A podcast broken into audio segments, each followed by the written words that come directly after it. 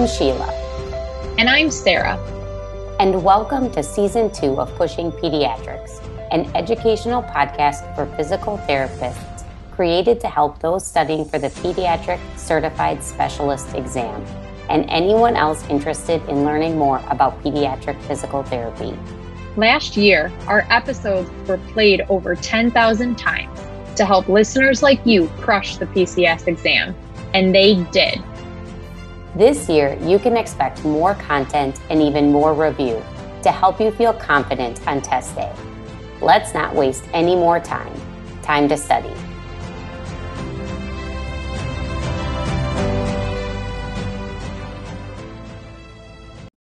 Listener note this podcast was created as an adjunct for those studying for the PCS exam.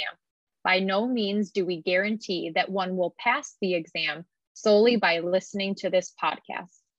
We encourage all those studying for the exam to put the appropriate time and effort into their studying using resources recommended by the ABPTS and the APTA. It is not allowed to discuss test content, and we will not accept any questions related to test content.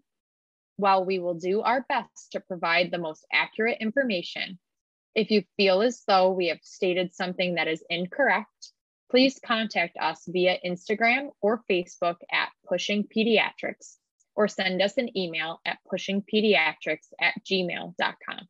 Hey guys, we have talked a lot about how we use the MedBridge PCS prep course to develop our study plan and as an awesome supplemental resource for the PCS exam. Not only are there copious amounts of videos, but they also include practice exams, recommended readings, and other resources to add to your toolbox. To celebrate Physical Therapy Month, MedBridge is running a special on their premium subscription for just $225 if you use the code PTM Pushing Peds. You can also click on the link in the episode notes. These subscriptions are good for one year of content and gives you premium access, including their PCS prep content. Even if you are not studying for the PCS, you can still use this discount code for continuing education credits. Share it with your colleagues and other friends who may be studying for their other specialty exams. Hurry, this special priced PT month promotion ends on October 31st. We briefly touched on concussion last season in episode 24. The APTA does have a fact sheet on concussion titled Concussion in the Pediatric Population. We definitely think this is an area that is important to review. And luckily, there's a whole clinical summary dedicated to concussion. This clinical summary is not specific to the pediatric population, so definitely review the fact sheet in addition to this material so you can understand the pediatric specific takeaways concussion right now is so prevalent in the news, especially with the football players who are getting concussions, the uh, Dolphins quarterback who just had what we think is the second impact syndrome that it was just a horrible thing to watch. So it's definitely in the media right now, but just make sure that you're reviewing the appropriate pediatric specific information about concussion. And we'll try to highlight the pediatric specific information as we get started. A concussion is a type of a traumatic brain injury caused by forces from a bump, blow, or jolt to the head. These direct or indirect forces result in acceleration, deceleration, and or rotation of the brain inside the skull and the initiation of a complex pathophysiological process that alters neurometabolism. A concussion results in a constellation of physical, cognitive, emotional, or sleep related symptoms that may be highly variable in duration. After a blunt force concussion, biomechanical forces cause axonal stretching in the brain, disrupting cell membrane homeostasis and dysregulating ion channel function. This alters the function of both the neuronal cell bodies and axons, triggering abnormal neuronal excitation and depolarization, lactic acid accumulation, and a mismatch between cerebral blood flow, which is decreased, and cerebral glucose demand, which is increased. Following concussion, the brain is thought to be in a metabolically stressed state in which neurons operate with insufficient energy. Thus, the injured brain is incapable of optimal performance and has diminished capacity to sustain a second injury. So, with this information, you can see why return to sport guidelines are so strict. We need to ensure that normal neurometabolic functioning is restored prior to return to sport or a more severe injury is possible, just like Tua, the Dolphins quarterback. Knowing when someone suffers a concussion is important the current standard of practice for athletes suspected of sustaining a concussion is removal from the field until they undergo comprehensive evaluation from a medical professional.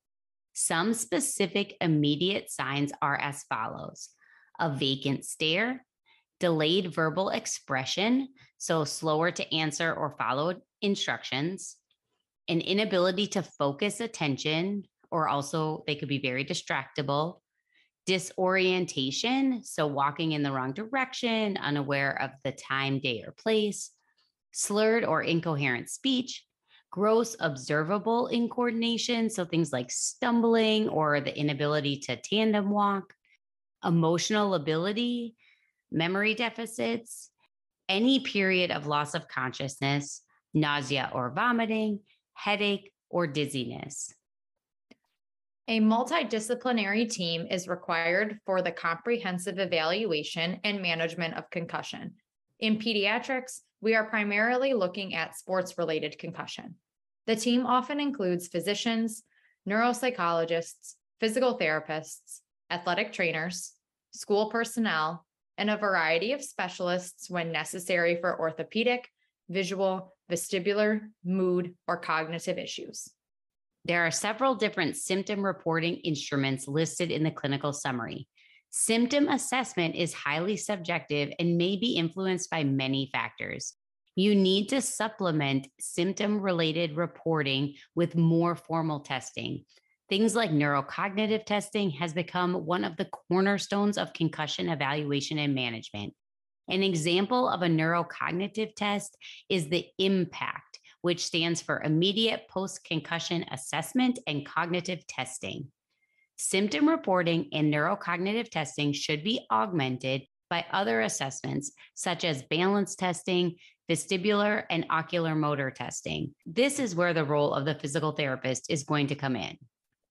Basic screening for balance dysfunction and concussion should include a measure of sensory organization, the ability to effectively and efficiently utilize visual, somatosensory, and vestibular inputs for postural control. In addition to balance dysfunction, vestibular and visual symptoms are common following concussion and are a potential areas of intervention for physical therapists. The vestibular ocular motor screening, the VOMS, was developed for screening potential vestibular ocular motor dysfunction following a sport related concussion. The clinical summary then goes on to list concussion specific history questions. This is a great table to review because it does discuss some prognostic information associated with recovery, such as loss of consciousness, amnesia, and dizziness. There are a lot of tests and measures associated with concussion. The clinical summary breaks them down in depth screening the cervical spine, looking at balance, evaluating vestibular ocular motor function, and screening dizziness and BPPV. Exertion is an area important to look at post concussion. Response to exertion is a portion of assessing readiness for return to play for athletes who are asymptomatic and returning to sport. According to the International Guidelines on Return to Play in Sport, athletes should be symptom free after physical exertion in order to return to competition. Once an athlete is symptom free, an exertion assessment should be performed prior to clearance for return to sport. Acute diagnostic tools are used to establish a concussion at the time of injury. In general, these tools have greater specificity than sensitivity. That is, presence of concussion can be ruled in with positive test findings. However, a concussion cannot be ruled out with a negative test. Spin, specificity, positive, rules in. There is very limited and conflicting evidence on physical exertion following concussion. In human studies, high school athletes who were engaged in high levels of physical and cognitive activity in the early stages following concussion demonstrated worse outcomes. However, athletes who participated in light exercise and remained enrolled in school experienced less cognitive impairment than groups with both high and low levels of activity. Existing guidelines for clinical management remain largely consensus based, as there is insufficient research in this area. Current consensus driven concussion management guidelines, therefore, recommend one, athletes should be immediately removed from play when a concussion is suspected. Two, no athlete should be permitted to return to play on the same day as a suspected concussion. Three, prior to return to sport, athletes should be symptom free and not taking any medication that might be modifying concussion symptoms. And four, prior to return to sport, athletes should participate in a graduated return to play protocol, after which normal functioning and no return of symptoms are confirmed. We discussed the return to play protocol last season. The clinical summary has another table outlining the return to play protocol if you need additional review. The current consensus statement on concussion in sport advises that when asymptomatic at rest, the athlete should progress from light aerobic to sport or work specific activity. For review from the fact sheet, the stages are no activity, light aerobic activity, sport specific exercise, non contact training drills, full contact practice, then return to game play. An important fact an athlete should only move to the next step if they do not have any new symptoms at the current step. If an athlete's symptoms come back, or if they get new symptoms, there is a sign that the athlete is pushing too hard. The athlete should stop these activities and the athlete's medical provider should be contacted. After more rest and no concussion symptoms, the athlete can start at the previous step. The clinical summary outlines that there is good evidence to support removal from play and protection from additional injury until the patient has recovered from the concussion.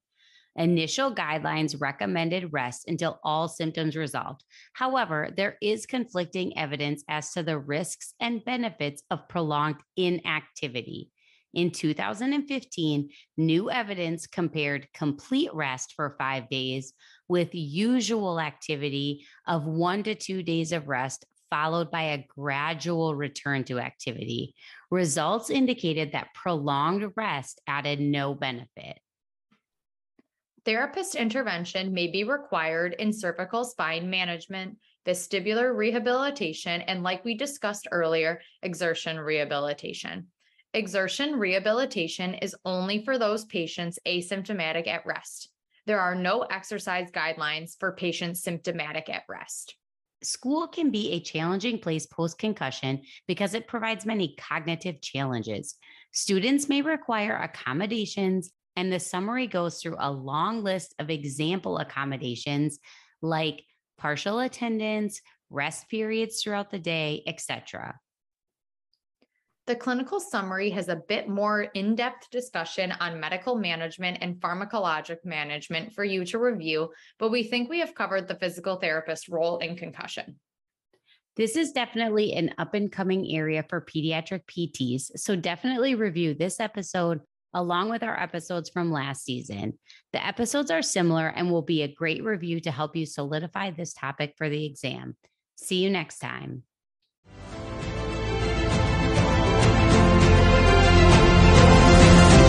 Thank you all so much for listening to Pushing Pediatrics. You can follow us on Instagram and Facebook at Pushing Pediatrics. We would love to hear from you, so send us questions, suggestions, things you want to hear more of, and things you'd maybe want to hear less of. We will talk to you guys next time. And remember, you totally got it.